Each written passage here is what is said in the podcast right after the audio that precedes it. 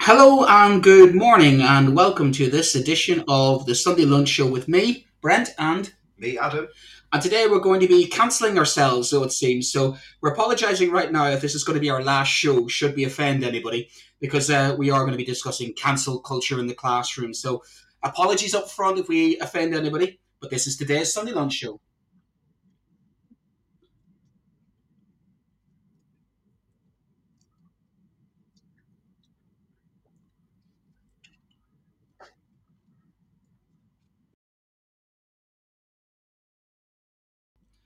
Okay, well, good. I'll, I'll correct Brent. It's uh, good afternoon. I think I think it's because we've been on half term. It feels like uh, morning, maybe. Yeah. Um, but Brent is uh, slapping away on some uh, chewing gum. So Try to get rid of that. yeah, it's a it's a classic kind of. Uh, are you chewing? No, sir, I'm not chewing. Oh man, he's just looking under the table as well. Old school kind of Grange Hill um, activity going on. But um, so you're giving up some stuff for Brent? Uh, for Lent, Brent. I've given up. I've given up some Brent for Lent. Yeah, Yeah, Uh, I've, yeah, definitely given up some Brent for Lent. So yes, I've uh, I've done the, the, the usual Lent trick of crisps, chocolate, sweets, and anything that's pretty much naughty. Um, so that's my Lent. So that was my this week as well. Had my ashes in a car park. Quite surreal. Hmm. Dri- drive by Catholic ashes in, in, in a car park outside my school, which is which is interesting. So it's one of the days in the year when when uh, I obviously reveal myself to be a practicing Catholic and uh, boom, I, I come. The, the two girls and I were walking around most of uh, Derbyshire with um, dirty foreheads Yeah. for, for for Wednesday. Of course, we had the pancakes on Tuesday. Yeah. Uh, fully recommend pancakes homemade with some lemon, Yeah. and uh, we, we, we're lucky we got lemon because apparently lemon seems to be running out. Yeah, So. Uh, we, It's we, we, I, don't know if pancakes go with turnip. or grated turnips on top. We went for the American style actually. I quite prefer them with a bit of baking powder and puff them up a little bit so you have the little, little the, the short ones. Oh, And you know, what word do we use to do that? Is it are they enormous? Are they wide? Are they large? Are they? We've got to find the word. did you have some rather big fat pancakes? Well, I, I would I would have called them fat, but maybe that's not the word. Uh, and that's part of the discussion today is about kind of the use of language um, and how we use it in the classroom, and also how we kind of reinterpret the literature that we have in the classroom as well. Obviously, that's, that's been the debate this week about from from Roald Dahl, and we want to kind of get that uh, get that debated today. That's our big question of today.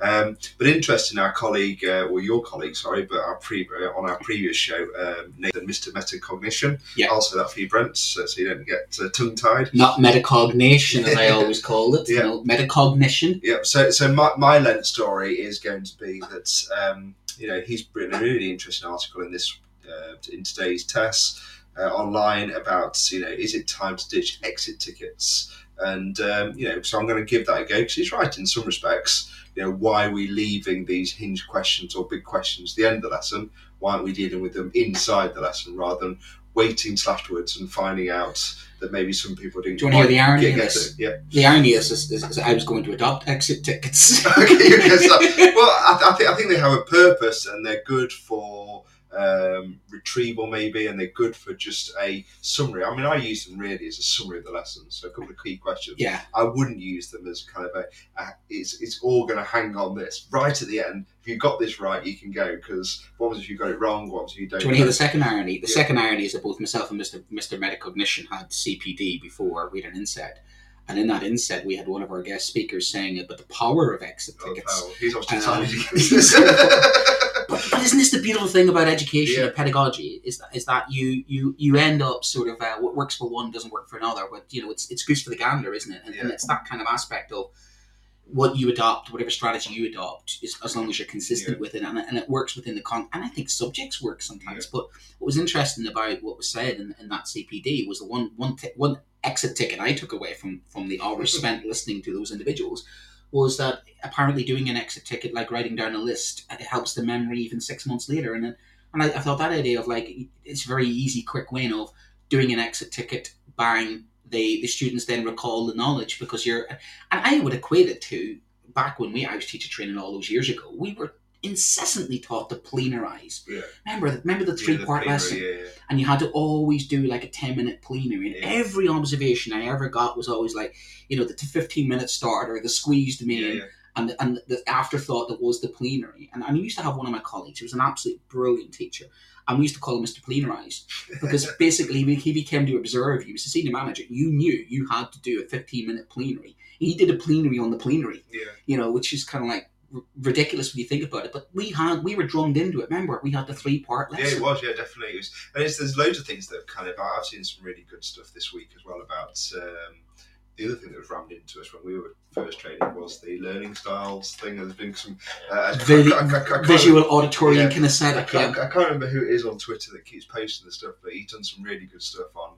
On thank goodness this is all gone now in, in terms of the style because, Brain because gym. yeah the all, all that stuff. But Oh, yeah, but we, we go round and um, you know I'm sure that uh, we'll go round again. I love Uh, my phrase Socrates. In the end of the day, what he did 2000, 2,400 years ago, asking questions. Fundamentally, pedagogy doesn't change that much. The Aboriginals are passing down their knowledge for 40,000 years, Yeah. from grandparent to grandchild, telling their stories orally. Mm. So, somewhere along the line, people pick that up. You mean people learn. And, and I, I think our brains, the way they are, our human brains, have not evolved in the last 100,000 years or so Mm. which is one of the reasons why we still have lots of human behaviors we can't fully understand because Yeah. we're hot wired to be those those individuals that are still running around in caves. Um, but that's not the beautiful thing about we, we sometimes come up with new strategies and you realize actually that's not a new strategy. We've been doing that all along. Or somebody puts a name to something that you've been doing almost by instinct as common sense, and you're like, oh, deliberate practice. What's deliberate practice? Oh, that's deliberate practice. We've done that all along. Yeah, oh, stop making this up. Yeah, I mean, part of, I mean, I mean, we'll go back to the telling of stories, um, uh, and you know, I'm, I'm a big fan of just actually m- most of this holiday. I've been reading uh, the 21 questions uh, for the new century. I think it's called by um, Harari. I forgot his name. I'll, I'll load it up in a minute. I'll load it up in a minute. But the the guided sapiens and Homo Deus and Oh, yeah. the, the, the 24 lessons.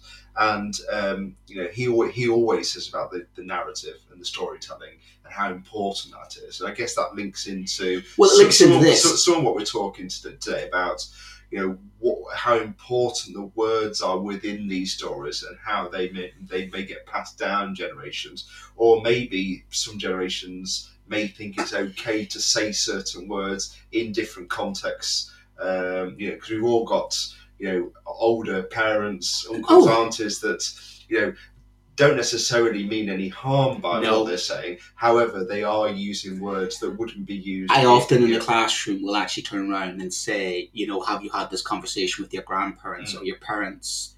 And the children sort of wince and say, you know, and I've had children say to me, you know, Mr. Mr. Poland, as my grandfather says, no, don't call your grandfather racist. He's from a certain time, Mm. and in that time, and even had the conversation with my own parents. There's there's always that struggle, but then in turn, did my parents have the same conversation with their parents? Who had the same conversation with their parents? Yeah, And you go all the way back. Yeah. Is this a normal cycle of human evolution? Mm. that times change, some people change with it, and some people refuse. And and as educators, what we are constantly charged with doing is, Do- do- is, do- is do- updating yeah, ourselves and refreshing ourselves. Yeah. I think we always have a foot in both camps, Yeah. don't we? We're trying to commu- we're trying to be of the generation we are, but at the same time, we're trying to teach a generation that sometimes we struggle to understand. But then that's the crux of being a good educator is, is trying to bridge that gap Yeah. between understanding what's going on in their brains, Yeah. but then sometimes not compromising and saying, "Oh, I'm sorry, we're not that this is not for budging. They, they, there has to be some red lines. Yeah. There has to be some things where you say, I'm more than willing to compromise on some things, but these are things that I won't compromise on Yeah. because these are eternal.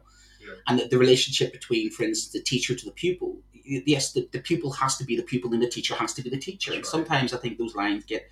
Get blurred when students can get very, you know, I know better than you, and you think, okay, maybe you might have some ideas there. Maybe sometimes they do. Yeah. But they've got to understand that power dynamic, and they've got to understand the dynamic of what the purpose and function of school is. And, Yeah. and these these stories this week actually start to show that maybe that's shifting.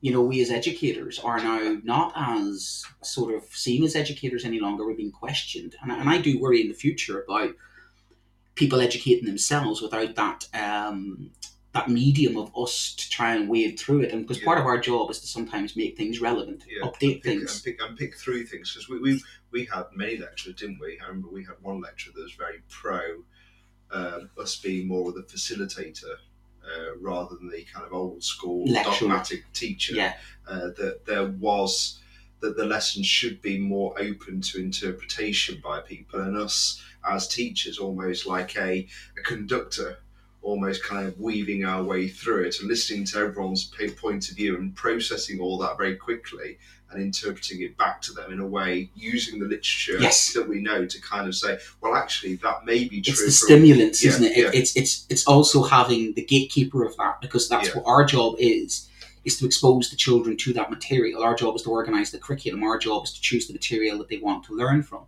So we have to then have a criteria, a rationale, and say, why am I choosing? That comes again to the crux of the matter today of what is what is what is behind the teacher's choice to choose a certain literature. Um, if- as the government sort of said, you must teach these books, and if you must teach these books, then the autonomy of the teacher's not there to say, I know what my students need. And there has been a little bit of that in the last couple Yeah. of years, where we'll have a look and we'll discuss the English, uh, the English curriculum, I'll have a look at the, the history curriculum.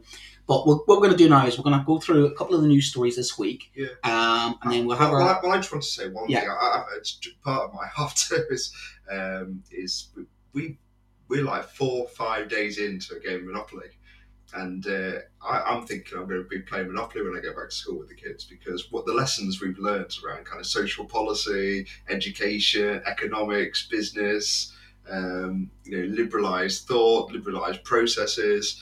It, it's just been fantastic. So um, I'm, I'm definitely pro kind of gaming and, and stuff, um, or using the old school board games as, a, as, a, as an access access point to I got of myself into trouble this week. what I hate more. Yeah, I was playing um, Mario Kart, and and I kept winning. Yeah. and I refused to allow my seven-year-old to win. I'm not. I'm not doing it. Yeah. I'm not having my seven-year-old win. She's got to learn that she's if she wants to beat me, she's going to have to learn to evolve. Same way, she's going to have to use that brain of hers, that ma- fantastic fast learning brain. But but she was like, I'm going to give up because Daddy's winning, and, and I, I was gloating a little bit. Yeah, I was going to say, were you running around with the shirt over the? Uh, Uh, well, you Like know, like she, she, she, uh, she nearly beat me once. She nearly Yeah. beat me once, and, and, and, and then you know I picked her in the last corner, and and uh, but there was a feeling of when she does win, when she does win, she actually was like that was that felt good. Mm. But I was being put under pressure to like, oh, that's not going to encourage her to take part in the game, and I thought. Actually, no. She's got to learn how to lose. Yeah. She's got to learn how to overcome the challenge. Got to learn that sometimes it doesn't go your way. What are you going to do about that? Yeah. What are you going to do about that? Are you going to give up? Are you going to give in, or, or am I going to make it easy for you? No, I'm not going to make it easy for you. Right. Your job is to beat. Yeah. Your job is I challenge you. Your job is to beat me now. Yeah. and it's very, very kind of the, the big thing at the minute is about stretch and challenge, isn't it, in, in schools? And yeah, but I guess it's important for the stretch to be achievable at some point. I think that, that, that's Well, that's your. Z. That's Other- your scaffolding yeah, and your ZPD. Otherwise, it never gets Correct. yeah, I mean, can she can she beat me playing Mario Kart? Of course she can. Yeah. And, and, and and that's the whole point. And I know what I'm doing with that. But but I felt under pressure of like, oh, and I, and I did make a glib comment of like, does everybody win here? Does everybody look look at look at uh, one to fifteen? Does does Mario and Bowser they all come first? No, there's got to be somebody who's winning and somebody who's not winning. Yeah. But the challenge there is that you have to come up with strategies and tactics. And I can see the next day. Here's the irony: the next day she came to me and she says, "Daddy, can we play Mario Kart?" And guess what? Guess what happened? She won. She won. Good girl. But you know, you have to. This is our problem now as educators. We're trying to please everybody, mm. and we're trying to make everybody like so. We're, we're, we're almost removing too many barriers. Sometimes we're making things far too easy. I think, and, and therefore, when when it comes to a proper challenge, I don't think there's a resilience or stoicism there.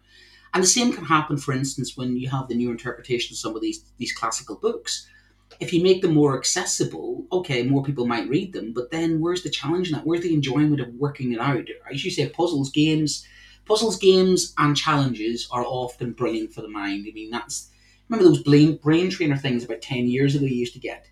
There was it Doctor such and such. they used to Yeah, have them. don't- yeah. On the, the, well, it was on the uh, was it Nintendo DS? Mm.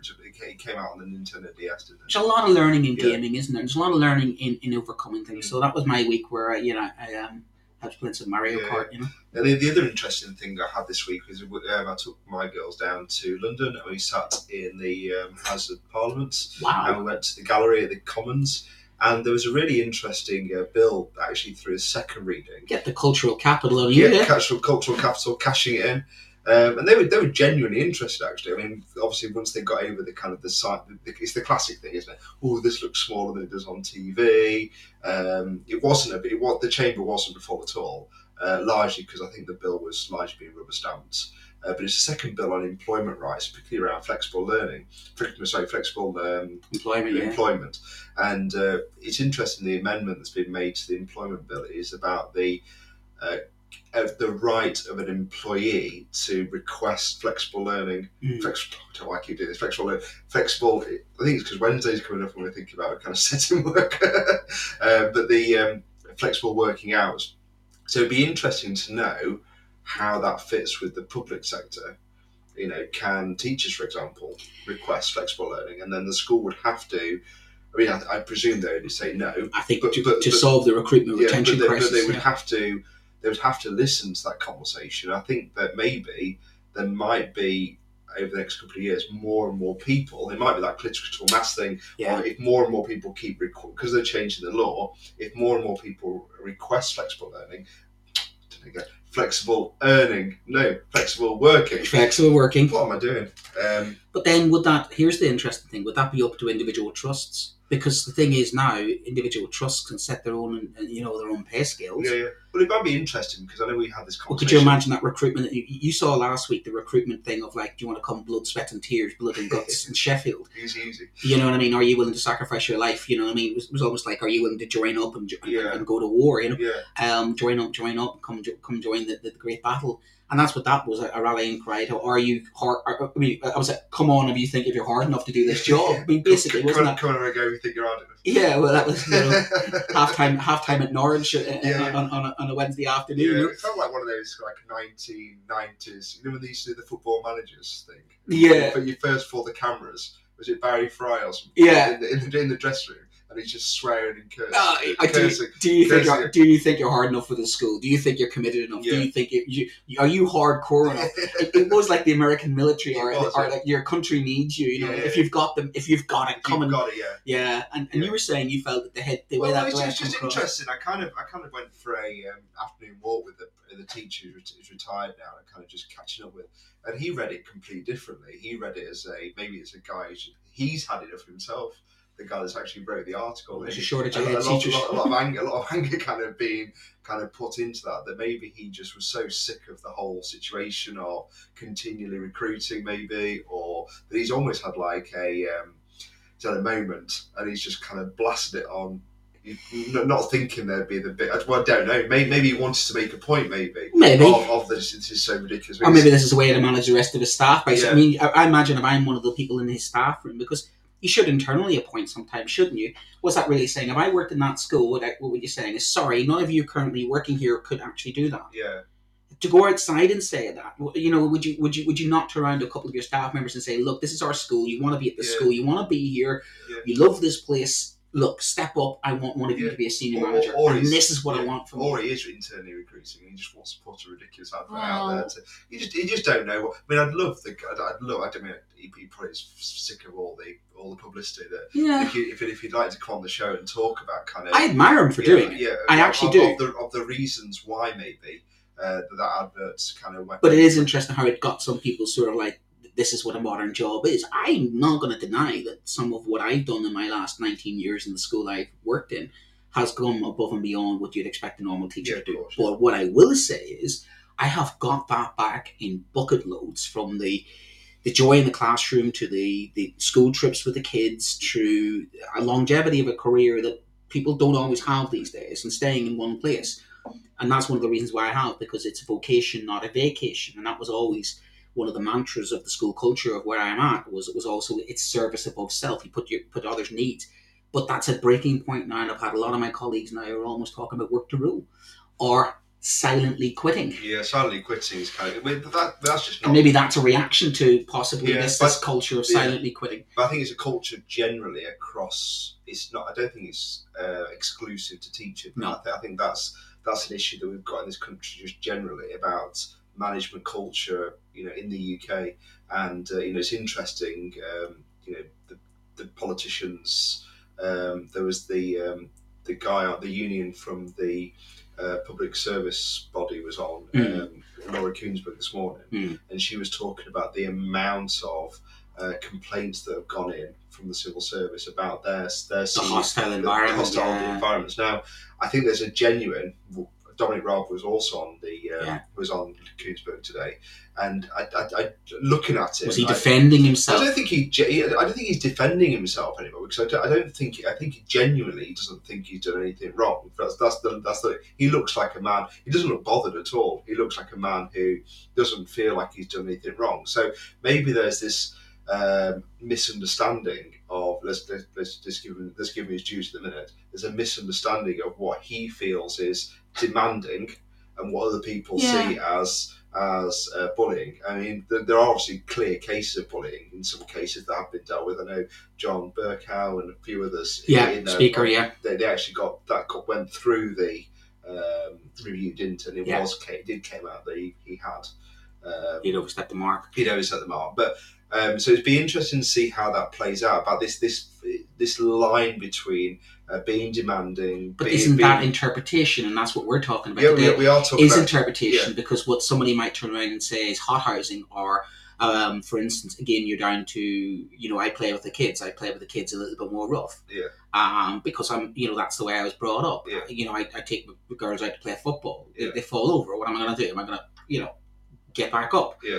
Now that could be seen as being a bit harsh parenting that's that's not that's that's what's natural to me Yeah. but that's where you have the conversations, don't you, as, as, as partners when you go, well, okay, well, how are we going to raise our children? We Yeah. want our children to be strong and resilient, Yeah. but we want them also to be emotionally sort of well adjusted. Yeah. And it's the same with our children in school. You know, we, we want the fine balance between having children who are resilient, but also children that can feel safe. Mm. And all the stuff that we're seeing here, all these news stories are showing certainly there's not the balance there at the moment. There's either one extreme to the other extreme. And I think, and that's the problem we're seeing with everything now. There's one way or the other way. There Yeah. doesn't seem to be compromise. Take, for instance, a situation at home. It was locked into a zero sum game. Now you've got one group saying we want our version of Brexit, another group saying they want their version of it. And I don't want to go down that route too much because obviously that's you know it's a, it's a bit of a sideline. But it illustrates the point that you know in 1990s we had you both don't like this deal, you do a deal. Now you have well we want our way, you want your way. It's almost like we're in a part of society now where everybody wants their way, Mm. and they're not willing to compromise, and their way is right and everybody's opinionated about it. And that, this is the thing, everybody's very opinionated about everything.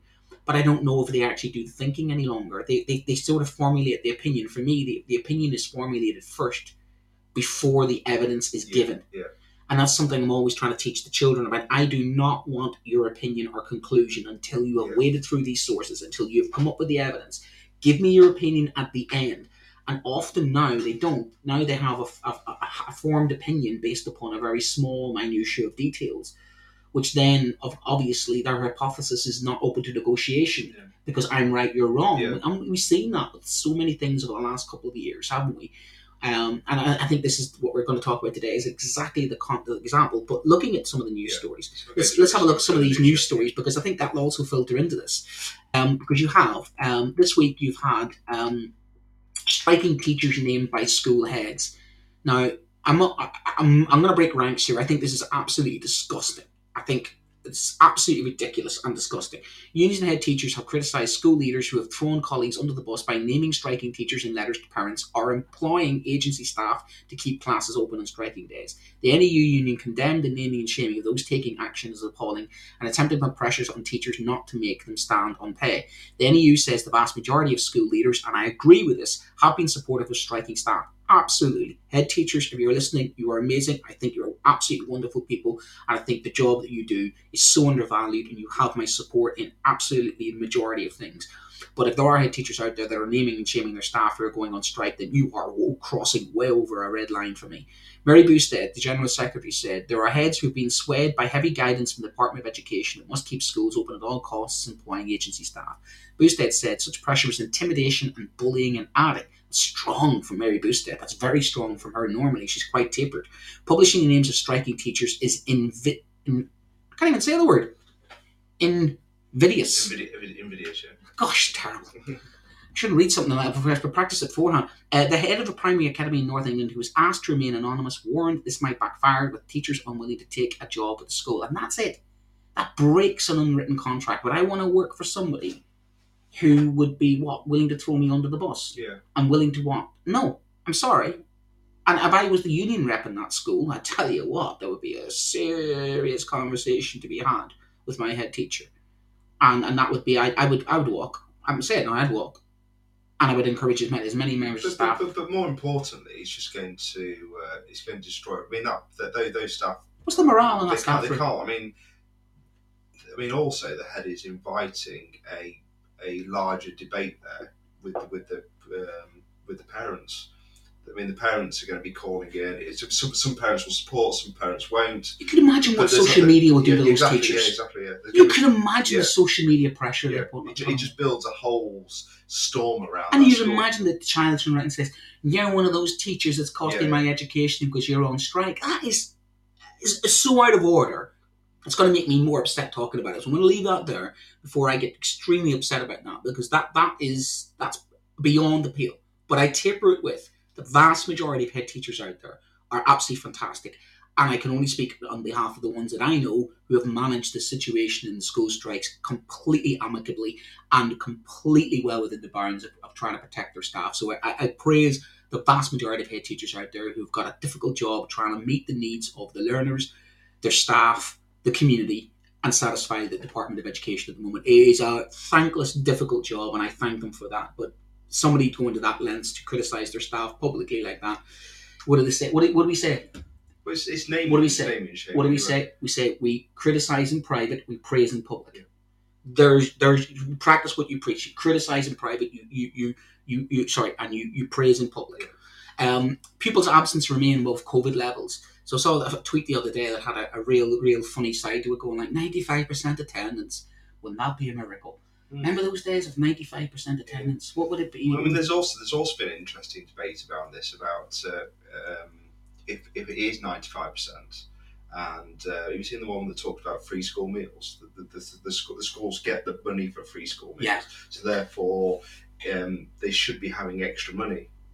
If if, if there seems to be money going missing. well, I'm not saying there's money gone missing, but the, that money might be it might be genuinely used Yeah. in, the, in the school. But Yeah. it's certainly if you're if you're a governor, I would have thought it's certainly maybe worth a question, isn't it? Of of is, where's where's this money being used? I mean, it might be genuinely. The head might go, "Yep, absolutely, it's being used for this Yeah. resource," and you know, and, it, and it's, it's absolutely fine. So we're not kind of deliberately saying it's been used for misuse or whatever. Uh, but we, you know, that that money should be in should should be in the system somewhere. And in some schools, it can be up to about ten grand. it can be. I've seen Um, that. Yeah. yeah. And, and when the thing is, I think the whole free school meal things needs looked at, especially from from during the COVID. Um, I know that, for instance, in our area, um, there was offer of free school meals. It wasn't communicated to the, uh, the the head teachers of secondary schools, and no secondary school just took, took it up. Yeah. So a company got a contract for free Yeah, school yeah, meals, yeah. and they weren't taken up. Yeah. So what happened to that contract? And, and again, it's like everything that happened during that crisis. There, there- I think there's a lot of things need to be learned, especially about requisitions and public money. And, and certainly you've seen the free school meals plan by S- Sadiq Khan. We, And I want to go into it too much because we, we discussed that this morning on our, um, our weekly review. Mhm. And our sort of consensus was it seems like a good idea on the surface, but actually, if you look beneath the surface, it needs well researched, well thought out. Mhm. It needs the deliberate policy. It needs to be what do we do after the year's funding is up? And what about secondary school pupils? What about pupils who can afford, parents who can afford to pay free school meals? Why should they get a free school meal? And we, we sort of looked at both sides of that of universality. You know, everybody gets a free school meal, so everybody then eats. So then you've got your Maslow hierarchy of needs to met. So I think that free school meals is going to be a long burning, and I think that's going to become a very, very big political issue come the next general election. I think that'll be something where one side might say, you know, schools don't provide free school meals because that's not your job. Yeah. And there is a, danger of mission creep because we are becoming like an emergency service. Social workers, psychologists, teachers, counselors. What what are where is our job these days? You know, wh- wh- where do we end? Where does the school responsibility end? Which was the theme of Tom's show last week. So, a free school meals, and Sadiq Khan's unveiled his plan for 130 million pounds of um, the academic year of 2013, 2023, 2024. Um, but it has its critics. My heart says it's a good idea. My head says it needs well thought out. Um, vapes are becoming the new alcohol pops. So you and I had a joke about this, saying that the, this generation's poison seems to be vapes, Yeah. whereas our generation's poison was cheap cider and alcohol pops. Well, it was just yeah. I mean, I mean, it's really interesting. I talking to my daughter about this, and um, she was she was saying that uh, everyone, as literally as the school gates are opened, the whole school, the front, the front then, as it's like almost like a steam train, like a locomotive of vapes kind of going down the going down the road. Um, you know, there was there was there was a debate that was meant to be had. I don't know if it ever was about because I remember the one of the companies decided that they were going to advertise or hand out uh, not free vapes, but kind of heavily discounted vapes outside Pride Park. And there was criticism of them right at the start. This was years ago. This was five, six years ago. Yeah. And um, the debate really hasn't um, hasn't been had really about uh, schools and uh, young people's health and how they're marketed more at children. Oh, there is Um, definite sort of uh, the way the colours, the, the flavours. Um, there is a definite sort of It's the- all the- like um, uh, cookies and cream and yeah, pie apple and, yeah. every, and everything else. And and I know there is a definite epidemic of vaping going on. And and what I said it before in one of our previous shows that it's not exactly the students you would expect either. Yeah. This is it's you know yes we well, we always had a culture of a certain percentage of kids would smoke. Mm. And there was always a correlation between the, the social pecking order of the kids that smoked Yeah. and the kids who were a bit more naughty. I mean, there was there was an element of bad boy, bad girl Yeah, syndrome there, Greece, wasn't it? There was, wasn't it? It yeah. There was an element of that, and, and, and I used to have friends in both camps. I used to be around at what we called Smokers Corner, and I, Yeah. and I, think I reflect on that. How did the teachers not know that was Smokers Corner? It was like it was sponsored by Benson and Hedges, and, and you know what I mean. And literally, there was again that pipe of smoke, and there was always that battle between you know teachers and, and, and the smokers, and they'd shift on somewhere else. Mm. And I remember when I started teaching, we used to have that battle, but that has now changed into vaping in the toilets. Yeah. We, we, we had to change our toilets because we had students who were trying to stash vapes in toilets. They were they were actually breaking the toilets because they were climbing up. Yeah, They were climbing up and stashing their vapes in the toilets, it's like a prison. and then and then literally and, and again, again, not not the type of students you would have expected. And what's the definition of something that is addictive? Is when somebody can't do without it. And I think some of our children are becoming addicted to vaping.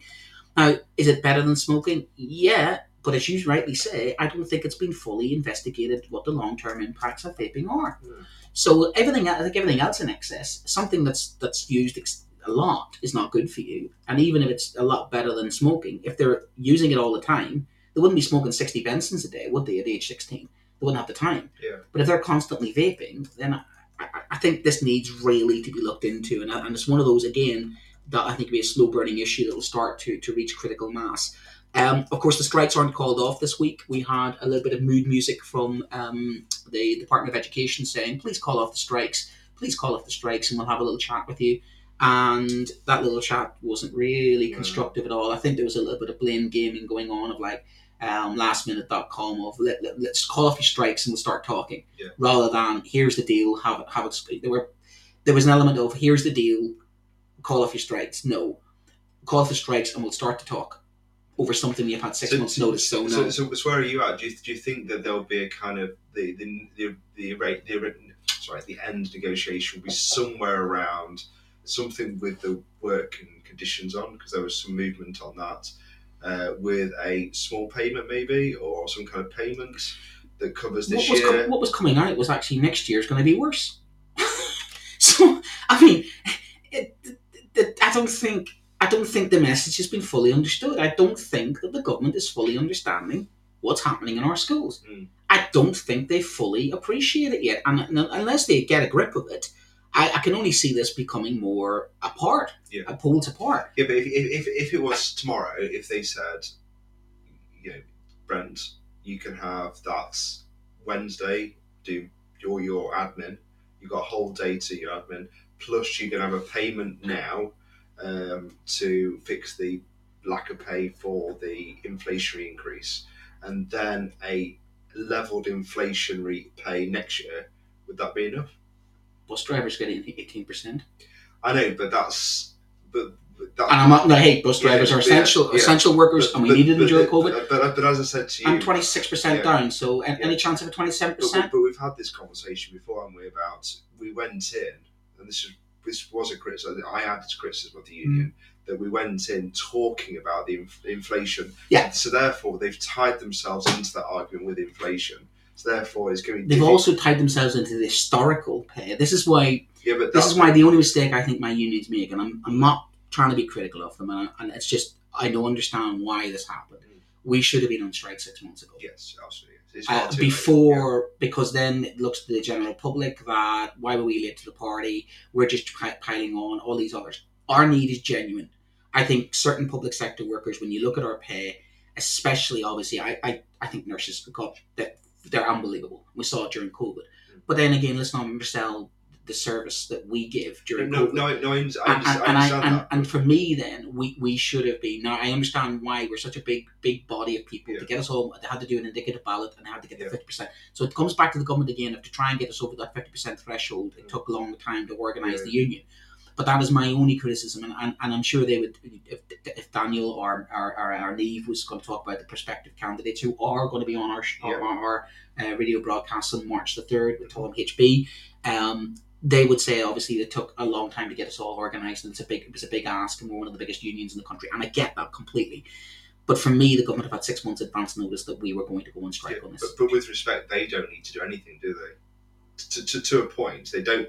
They, they, they, they could because they think the argument's tied into inflation. well, That I think their debate is they're just going to let I inflation think the, I think the question is, down. do they want to?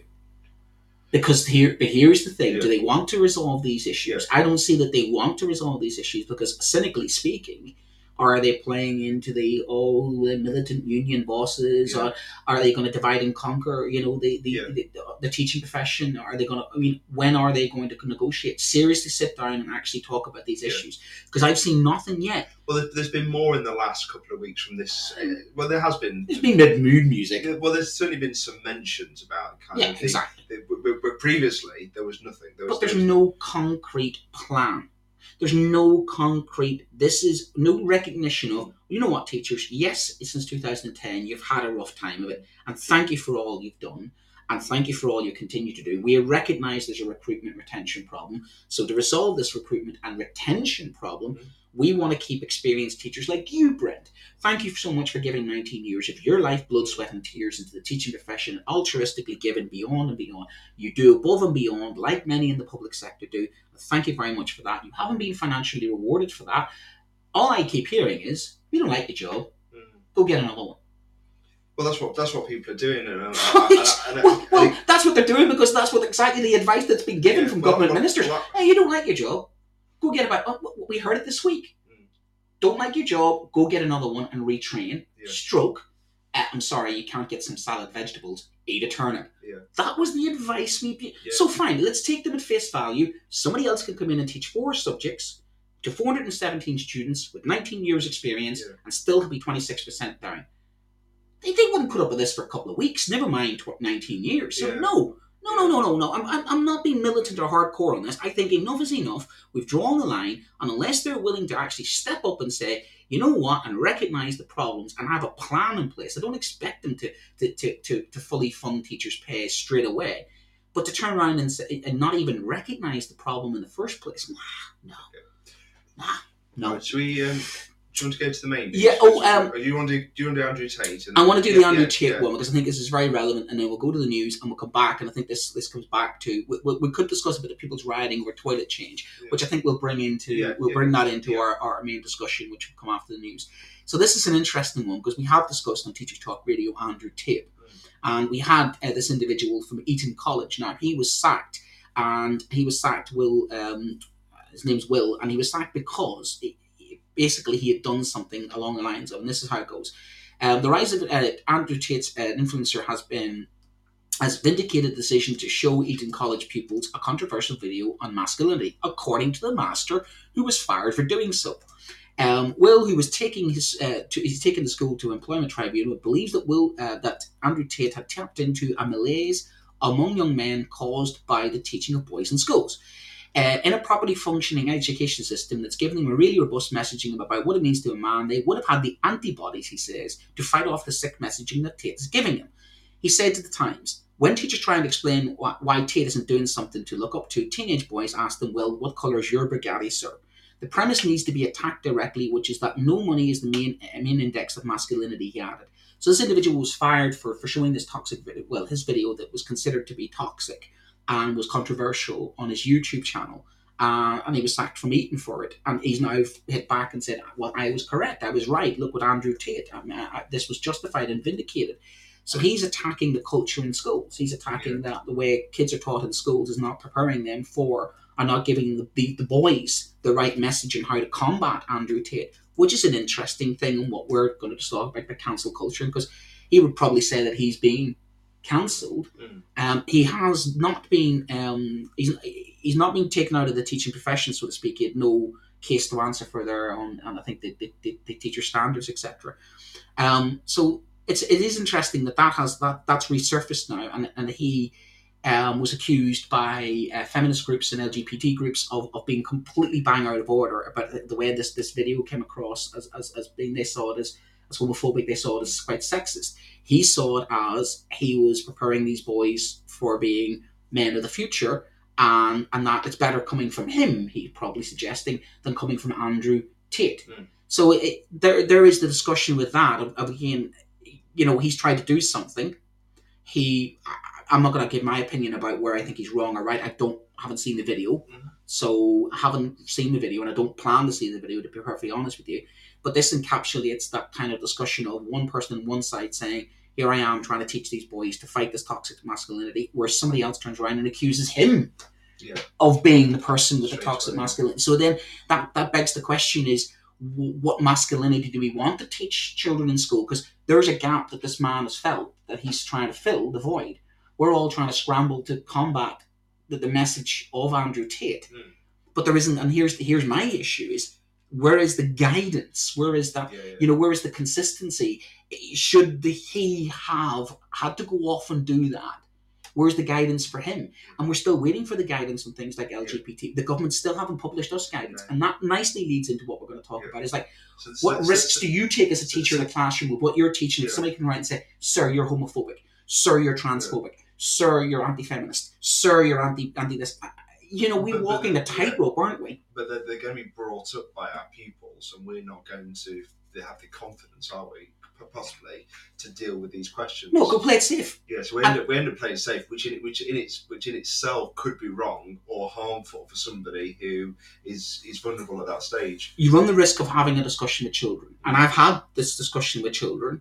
I know of um, a student who, on their English oral, GCSE, um, identifies as a feminist, had a discussion about trans issues Mm.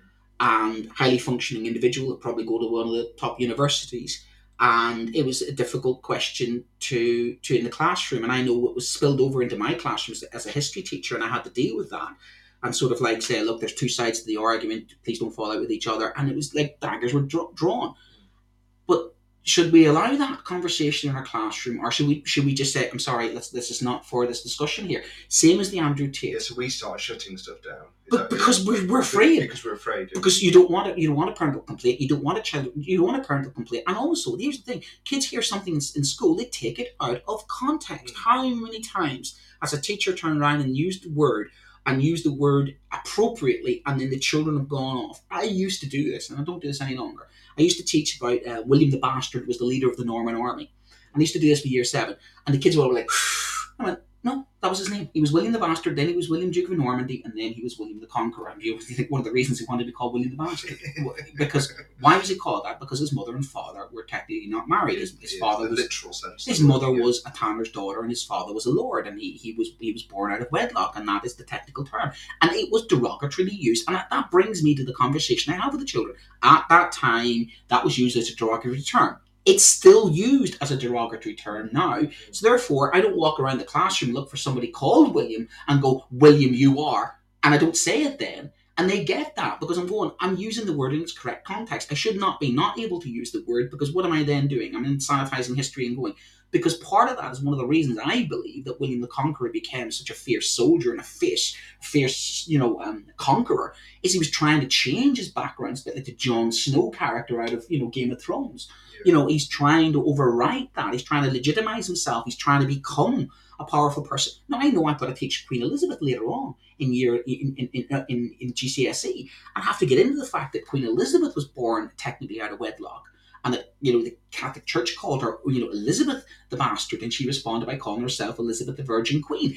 That you know, I have to be able to teach this stuff. Mm. I have to be able to have that conversation. But lo and behold, every once in a while, what do I get? I get a phone call. Mr. Poland, did you swear in class? No, I didn't swear in class. I used the word bastard in the correct context. Simple as that. I'm not apologising for it. I'm sorry that you find that word offensive. It wasn't meant in an offensive way. It's not meant to be offensive. It is meant as an historical record that William the Conqueror was called William the Bastard because his parents were not legitimately married. And then you have this week where the SNP Mm. lady, um, who's standing for election, she unapologetically went, I'm a Christian, Yeah. and I, this is what I believe, and she came out with what she believed. And I, refreshingly honest for a politician, if you Yeah, ask yeah. me, but it seems that she's committed electoral suicide. But And some have gone, no, she's actually been honest, and she Well- said who she is. And others said, well, no, you can't have this person lead a progressive party. Yeah. Boom, debate has opened up. Well, there's actually she's, she's actually had some more support from the uh, Muslim community in Scotland uh, because of, of, the, of talking about her religion. Um, so, so I know that she has picked up um, the, the, the, yeah, the, the the people who want somebody who is of um, you know piety, A faith. yeah, a, fa- a, a, a faith, A, a faith. a, a yeah. and, Yeah. and be proud of that faith. Um, other other faiths, actually, bizarrely, have said actually we support her her ability to to to say that she is of faith and she wants to and is part of her being and she wants people to know. What is her But- choice? She doesn't. She she doesn't. She, what's her choice? She turns around and somebody asks her the question. Says, "Well, how do you feel about abortion?" And she goes, "I disagree with it." But your party's line is to support abortion. What's her other choice? Would you agree with abortion? Ask me the next question, please. Yeah. Well, she gets accused of doing the thing that politicians Yeah. get accused of doing. Yeah. But at the same time, she's leading a party that is progressive. Yeah. But should it matter what her personal opinions Yeah. are? It should but- matter what her job. yeah. You know, it- Yeah, it's, well, there's, there's another debate there, isn't it, about can can religions be progressive? And they probably they probably can be. But Uh, we're going to discuss. Yeah, We've yeah. had you, you- you've had a response this morning from uh, David Baddiel has, Yeah. uh, has, has, has, has posted something, uh, an incredible piece, and we'll talk about it uh, later on. Should, Yeah. yeah. Should we, we'll do we'll do the news, and then we'll um, then we'll come back and go deep into this notion of cancel culture, what's going on with our literature, Yeah. And also kind of the words, as, as Brent just said, how context. challenging, you know, the, the what you know, literally what we're using as our tool is our voice, and the words that we use are going to be interpreted, and you know, we have to think sometimes very quickly about the words we're using. Sometimes we get them right, sometimes we don't get them wrong, and about kind of what that means to education generally.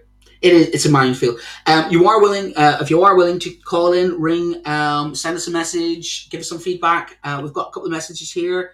Uh, actually, no, they're just the people coming in. But you're more than welcome to send us a message, discuss the debate. We- We're going to have this big debate in about uh, six or seven minutes after we come from the news.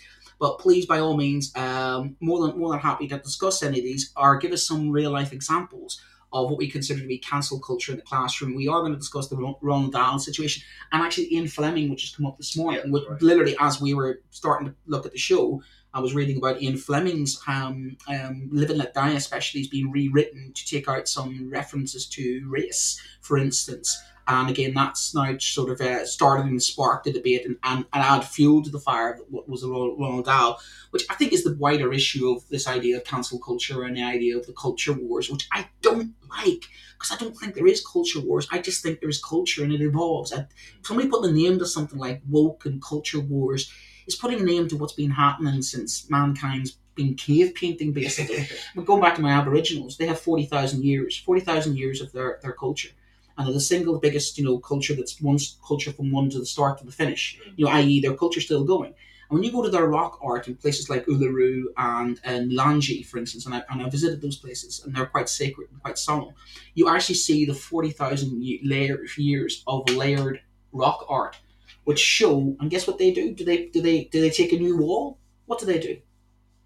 on top of, on top of, Yeah, on top of, yeah. on top of, on top of. Yeah. In other words, when you're studying something Aboriginal rock art, they have to scan. They have to, they've had the Yeah. ultraviolet scan to see what's under, to see what's under, to see because and, and then the, the, the, guy that was absolutely brilliant when I did this twenty odd years ago.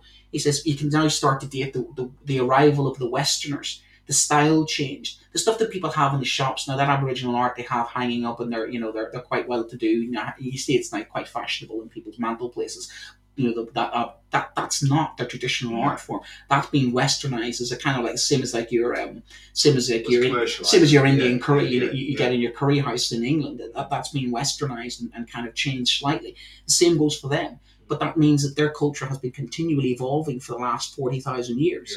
And you know somebody turned around in the aboriginal background you know 20 30 years ago like oh no no we're not having this story because that, that that's cancelled the previous in other words every generation puts its twist in interpretation yeah. so i don't like and i'm never going to use those words ever again in broadcast broadcast of, of woke wokerati culture wars i don't accept that they actually exist because i think it's all part of society and culture yeah. full stop and i think people are using this as a kind of like a, a lightning rod to weaponize it Um, but I think there is always a debate. It's a distraction But it is. But I but I think there is a definite debate to be had, yeah, yeah. And, and, that debate, especially for us, is extremely relevant because we are interpreters of the culture. Yeah. Because we, as you say, we have generations that we have to teach. The question is, what do we pass down to them? How do we communicate to them in the in the culture and time that they're in, from the culture and time we've left? from you know, with material from a culture and time before we've even got right. and oh that's that's very that's very well oh I like that yeah. So we are, let me put that together again. We're trying to teach to a generation that's in the culture and time now. Current. We're from current, a previous. Yeah. yeah, so they're current. We're previous. We're previous, yeah. but we're also using material from previous to previous to even previous yeah. generations, which we ourselves have had to interpret and then pass on to them. We, um, and we've been we've been taught stuff in a certain way within a certain context as well. By so, people who were a generation above us. Right. Yeah, and they've interpreted it their way. From their yeah, way, yeah, which yeah. it's an eternal thing, isn't it? Yeah. Well, let's go to the news then, and we'll see you back in about uh, maybe 20 minutes. No, six minutes. Nah. No. Where are we going? This show is brought to you in partnership with John Catt Educational, a leading publisher of books, directories, educational guides, and magazines specifically aimed at forward thinking schools in the UK and beyond. Have you checked out their latest releases? Don't miss out! Visit johncattbookshop.com to explore their full range of titles and advance your own professional development today. Happy reading! This is Teachers Talk Radio, and this is Teachers Talk Radio News.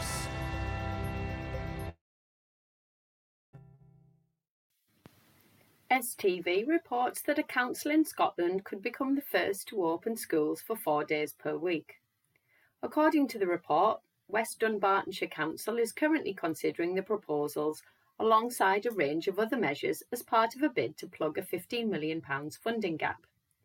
Currently, primary schools in the county are open to pupils from 9am to 3pm each day, with secondary schools running an asymmetric week with seven periods on Mondays and Tuesdays and six periods daily Wednesday to Friday. The new proposals would see primaries open Monday to Thursday with hours of 8.30am to 3.45pm and secondary schools running an eight period day Monday to Thursday, beginning at 8.20am and ending at 4.10pm. The plans were shared with parents and are for the 2023 to 24 academic year.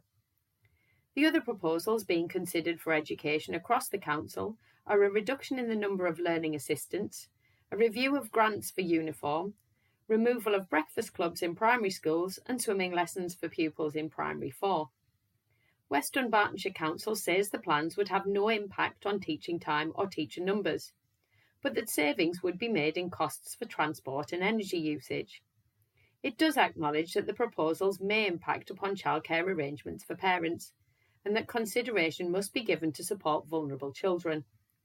Plans for fifth day provision for those children is being explored. The plans are likely to find favour with unions as during June 2022's AGM for Education Institute Scotland, delegates backed a motion calling for a move to a four day week, stating that it could improve the standard of teacher well-being. There is some concern, however, on the possible impact of the sort of move on those with non teaching roles in schools. The Council will consider proposals during a meeting on March the 1st, 2023, before any further steps to consultation can be taken. The Channel Island of Guernsey has released the finding of its latest Young People survey. The results seem to indicate that vaping in schools is on the rise and that there has been an increase in bullying reports amongst children in Year 8 and Year 10. In better news, 40% of pupils surveyed believe their school now takes bullying seriously, a significant increase in the 26% figure from 2019. There has also been a significant uplift in the numbers of young people who cycle or walk to school, from 26% in the 2016 survey to 40% in 2022. Year 6 pupils walk or cycle the most. In terms of health, 40% of those surveyed admitted to trying vaping, although cigarette usage was down at only 15%. More Year 10 girls vape than Year 10 boys. The survey is completed every three years. Finally, Sir David Attenborough has praised Sunderland University's decision to join BAFTA's Albert Education Partnership to teach students the importance of creating sustainable content. Students on Sunderland's MA Media Production programme will benefit from teaching on topics such as the science of climate change, the environmental impact of the film and TV industries, sustainable pro- production practices, and creating content with strategic environmental purpose. Sir David said that saving the planet is now a communications challenge. Whilst Gary Stubbs, leader of the MA programme at Sunderland, said the university's film and TV department is set to take green issues to task. This has been your Teachers Talk Radio News with Joe Fox. This is 2 Minute Tech with Steve Woods, your tech briefing on Teachers Talk Radio. Hello, this week I'm asking a question that you don't dare to ask. There are some things in life that you're desperate to know, but just can't find the right person to ask. And when you try to search for it, incognito, of course, the answer still eludes you. Whether you're returning from, are on, or have already completed your half term break, you can count on me to address the tech issues that face us in our classroom. Today, I ask, what is that bloody big hole in my desk for? You know, the round one that's too big for a cup holder, and if I poke any wires through it, the second I unplug and change rooms, they tie themselves into an array of knots that a master sailor would be proud of. If you're driving or operating heavy machinery, pull over. I have found out what it's for and found a use for it. It's called a desk grommet and it is for wires. But it's for wires when you're not hot desking and you're staying at the same desk with the same equipment. Some clever companies have come up with some solutions that you may want to get your school to invest in. The most basic is a flexible rubber desk grommet. This simply shoves into the hole and has a star-shaped rubber grip. Pull wires through it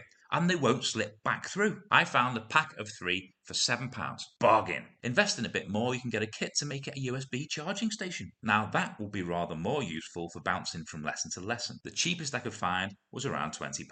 Using the search term desk grommet cable management, I found for £27 a grommet with a standard UK plug socket, two USB charging ports, and an RJ45. For the non geek, an RJ45 is the Ethernet cable socket you plug your computer into to get the internet using a wire. This goes to show there's a tech solution for everything. Do you have a tech question that you're afraid to ask? Why not send it to at TT Radio Official? I'm Steve Woods, and that was 2 Minute Tech. 2 Minute Tech with Steve Woods, your tech briefing on Teachers Talk Radio.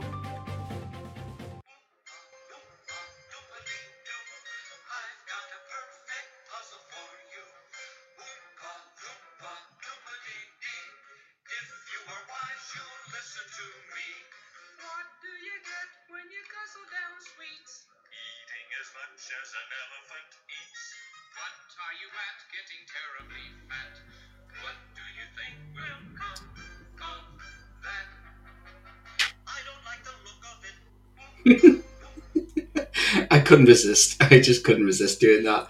So that's uh, obviously the 1970s version of the Roald Dahl classic, the Charlie and Chocolate Factory. And we, we were just saying, well, actually, that's the 70s version. There was the Tim Burton version in the 2000s. Uh, with D- Deepak Roy was playing uh, just one Depp, yeah. Oompa Loompa, who was then the same Yeah, Oompa Loompa. yeah. And then we've now got, I think, uh, a new adaptation coming out with Timothy Chalamet, Chalamet who's uh, latest Hollywood actor, to sort of put his spin on the original Gene Wilder. Mm. But it was interesting, obviously, the changes from generation to generation of which, you know, um, which Charlie in the Chocolate Factory would you Yeah, would identify, you, you know? would you, yeah. I mean, I always thought the original Charlie and the Chocolate Factory had that kind of. The Gene Wilder had the kind of Oh, almost like the Monty Python esque style, Yeah. style to the kind of um, the the acting style. Um, but you know, we're not we're not here to do kind of uh, film reviews. We're, we're really thinking about the the words that are used in these um, texts. And uh, I do want to bring in the article that uh, David Baddiel uh, wrote today, uh, particularly on the um, The anti-Semitism. Yeah, it's, it's in the it's in the Jewish Jewish Chronicle. I've, I've, I've shared it up on, on Twitter for you. Uh, hi- hi- his his core argument here now is wider than the actual words, and actually thinking about the author himself. And uh, his kind of core, core point of the article is either cancel um, Dahl as an anti-Semite or leave his books alone. That there's kind of that, that's that's his that's his argument. So rather than us getting kind of has he used facts rather than he should be moved to an enormous. Actually, is there a bigger question around Roald Dahl himself as a as an individual? And um, I mean, David Baddiel is calling him in this article an anti-Semite uh, be- because of the things that he said in the New Statesman in 1982.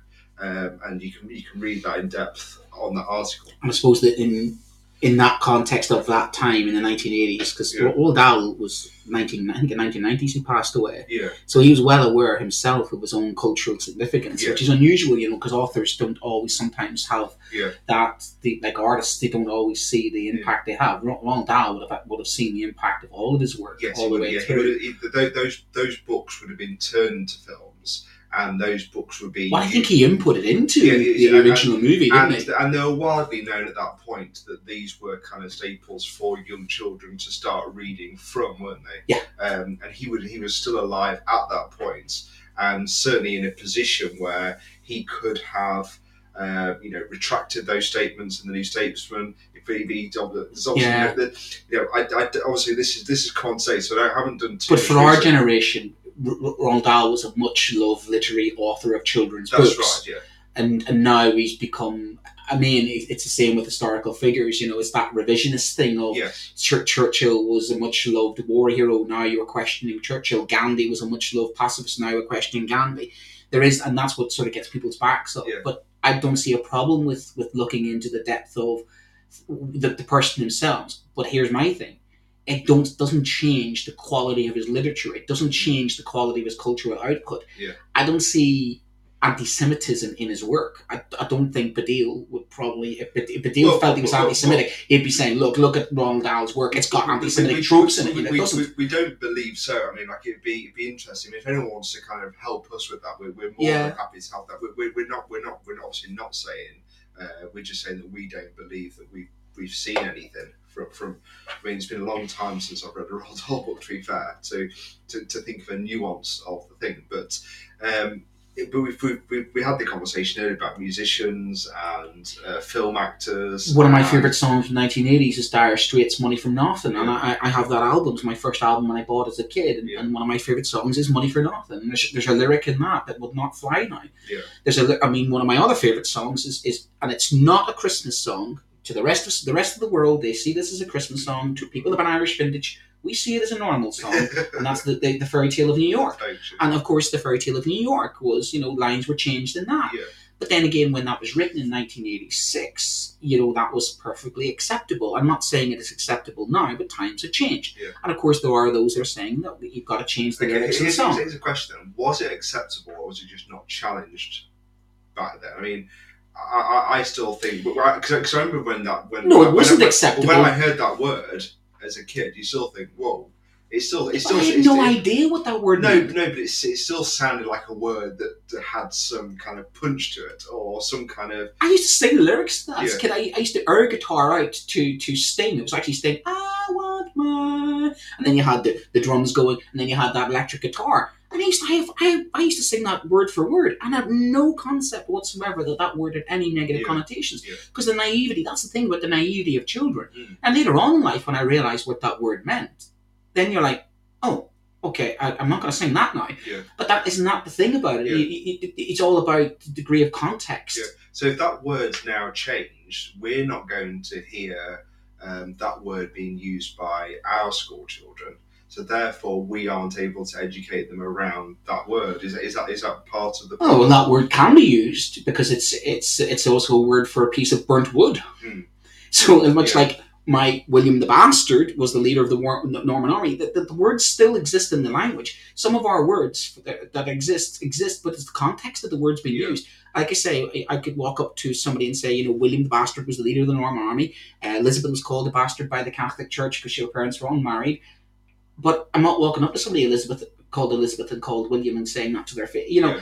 and again, it's about the communication of context and about when it was written and about having that rich conversation. But it's the risk that you now take. I mean, if I accidentally had YouTube playing and I had that song playing and a kid walks past, and I have I have sometimes got YouTube on my classroom and I'm doing work. Mm. And I'm quite quite famous for just having YouTube on the background and that's my classroom and I've got music in the background and that might be on my playlist. I've had to take that off my playlist Yeah. Because I'm now worried that if somebody walks past my classroom and they hear me going, "I want my, I want my MTV," and I'm thinking, "Okay, I can't sing that any longer." Yeah. But that's me being aware of the fact that I don't want to put myself at risk that somebody might take that out of context. Yeah. And for me, it's one of my still one of my favorite songs. Yeah. But I now know that the lyrics of that belong in at that time when, as you rightly say, it wasn't challenged. But it doesn't make me homophobic No. that I listen to that song or I even know the words of that song or still love that song because that song is still that song, and yet I can the same as the Fairy Tale of New York. Mm. I'm not I'm not completely cancelling anything from Shane MacGowan because he's used a word in 1986 that's now considered to be morally wrong to use that word. You- You have to. It's the same as moderating our language in the classrooms. Things that words that we say in the classrooms now we have to be careful about. Um, and I've had that situation. I, I got called out the other day by some of the my young people because uh, they, they'd gone onto my they, they'd followed me on my Twitter. yeah. And I'd actually posted up a defense of Sam Smith. And what it did was I posted up a defense of Sam Smith that I'd seen on, on, on Facebook and I thought was very apt. And it was a picture of David Bowie.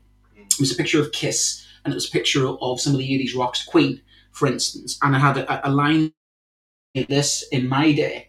And there was the images of those 70s and 80s rock oh, stars Oh, God, who, who of my day who looked exactly like Sam Smith did. yeah. And I put the defense of Sam Smith by going, come on, people, you know, we, we've always had artists out there doing their thing and rocking their thing and, and dressing up like crazy people. That's what they've always done. That's what artists do. They push the boundaries. They push the boundaries of society. You know, Lady Gaga and her meat dress. Madonna has been doing that for generations, pushing the boundaries, testing the barriers. And kids themselves, we want them to do that. But what did I get from the kids when I turn around and says, oh, Sam Smith, he. I forgot. And I was, and that was it. Straight away, they rounded on me when I, you've just misgendered them. And I went, okay, sorry, what did I say? You said Sam Smith, he. And I went, okay, Sam Smith the, they? And, and I completely, and it was not on purpose. Doesn't make me doesn't make me homophobic. It just makes me a human being that completely forgot that Sam Smith is there. But what did the students do straight away? They were triggered into oh they were they were in purist mode. And I actually called them out and said, "You've looked at me purely using the wrong misgender, and the first thing you do instead of looking at the context of what the context of me defending them, Yeah. you've gone straight for an easy, quick you you you've used that word." And I thought that's exactly what's happening in society at the moment. People don't look at the rich context of things. They go, "You've said that word. That must make you this." Yeah. And it's the same with race. It's the same with gender. It's the same with a lot of things. this. You've used that word, Yeah. therefore you are. And there's no kind of going into the context of it. And there has to be more to that. You have to have less fear about using stuff. And, and that's why I think there's the two sides of this. There's some people out there going, You're telling me I can't use these words any Yeah. longer. Why not? Because that makes you this. And you think, But it doesn't. Yeah. It doesn't, does it? Okay. What about this then, just from from a, from a linguistic point of view? Is enormous just a better word than fat to, to, to use if you are trying to explain something, or if you want your children to read something? Would you prefer them to read the word enormous with all that kind of um, What's the- ex- okay. well, just in terms of the extra uh, phonics and spelling and the size of the word and the way it sounds, the way it kind of rolls off, is that not a better word to use anyway? Do I prefer potato or spud?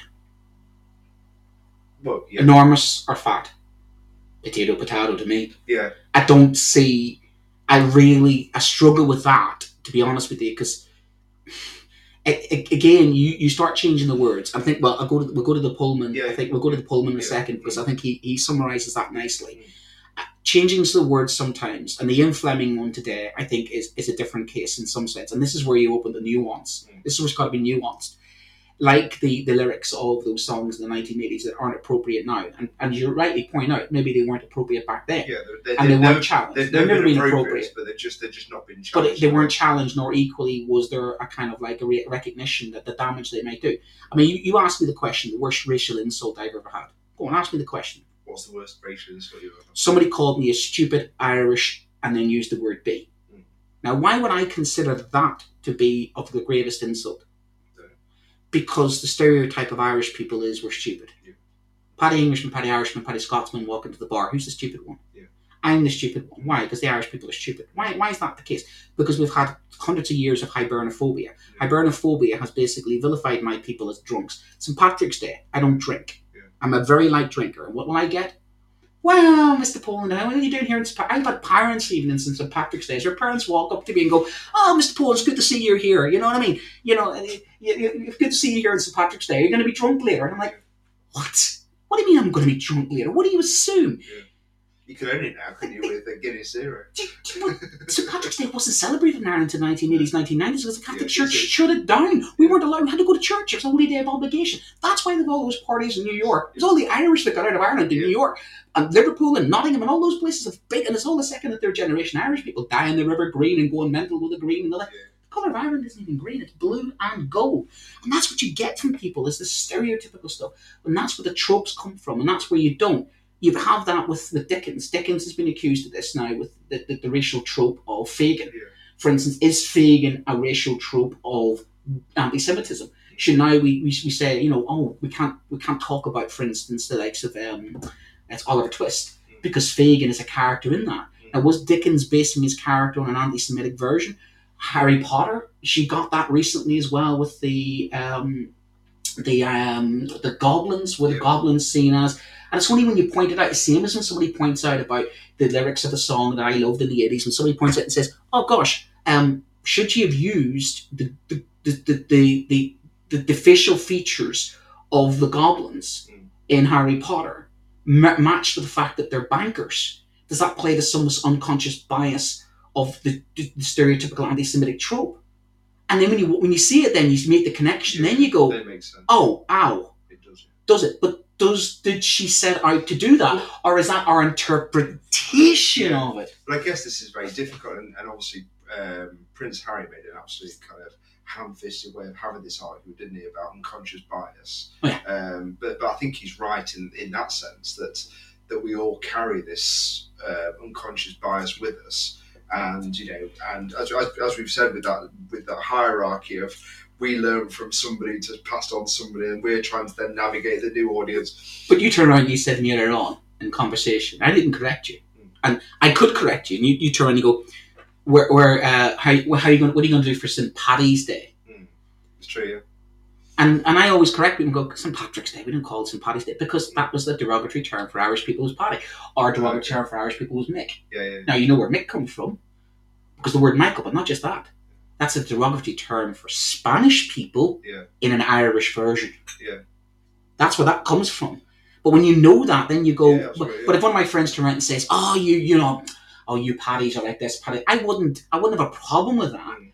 because it would be meant, it would be meant in the context of, I mean, you Irish people. Yeah. But should I go around and say every person now? I, I should, I should say you're no longer my friend any longer because Yeah. I'm sorry, I don't like the way you say St. Paddy's Day.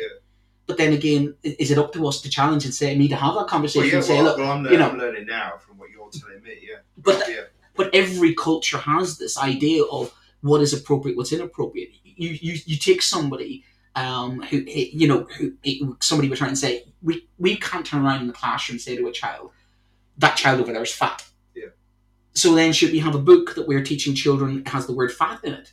When we know that turning around and saying to some children, "Oh, by the way, you're, you're fat," is body shaming. Mm.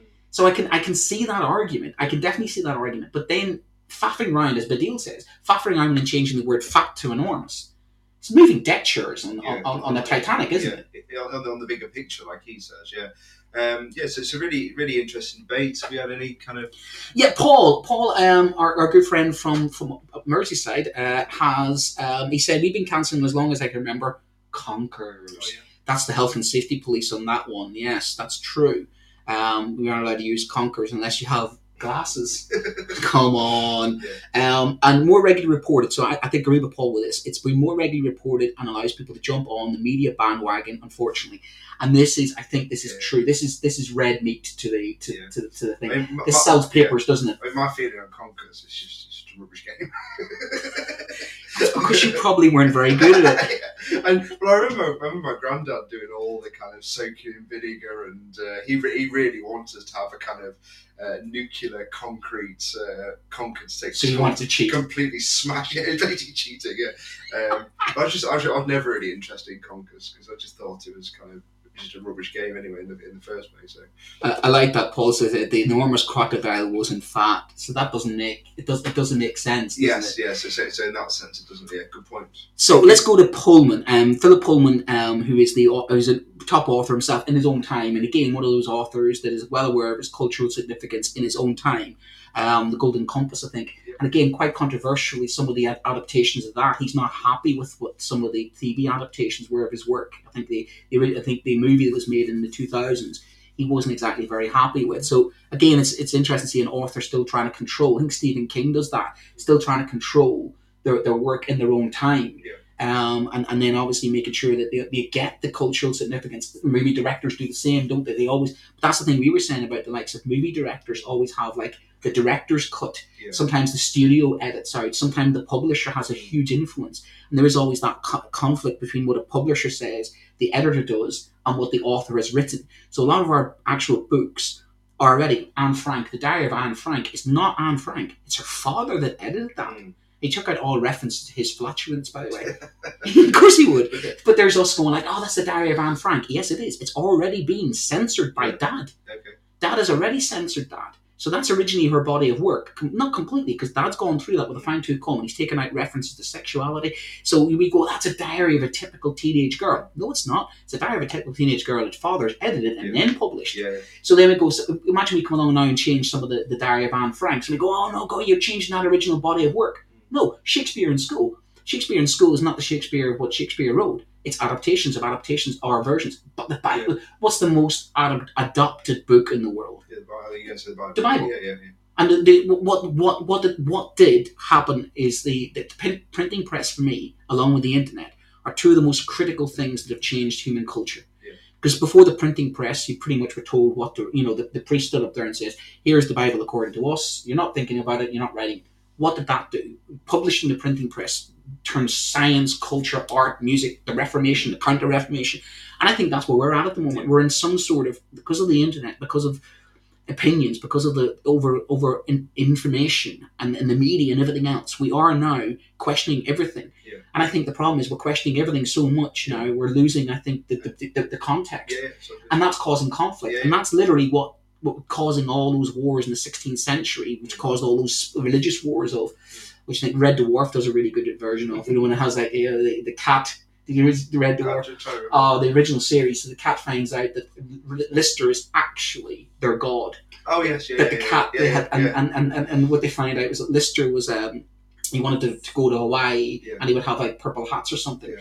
and the cat was like there was a religious war over what colour the hats were and he goes that was the colour. They're both wrong. And they, they, the whole, they wiped their whole civilization out because they dogmatically could not um, agree on which colour the hats would be. Yeah, yeah. and yet and that's again there's so many examples of, of people interpreting stuff and saying this is ours. Yeah. this is it. This is it. Now don't change it. And then somebody comes along and reinterprets it and reinterprets it and they say this is my yeah. interpretation. And then there is that conflict of i'm right and you're wrong. Do- does every generation want its own interpretation? i think every generation needs its own Needs- interpretation. needs, yeah, i think every generation needs to have its stamp on But, the world but, it, but is that is that part of uh, progressive life that, that that it is going to be re-looked at and reanalyzed and and that, and that is the purpose of the next generation is to then look at what we're doing and kind of process Yeah. that through their lens. take the original bram stoker dracula written small tiny book Yeah. now what's that spawned sparkly vampires up in northwestern america who now sparkle up and a whole genre of that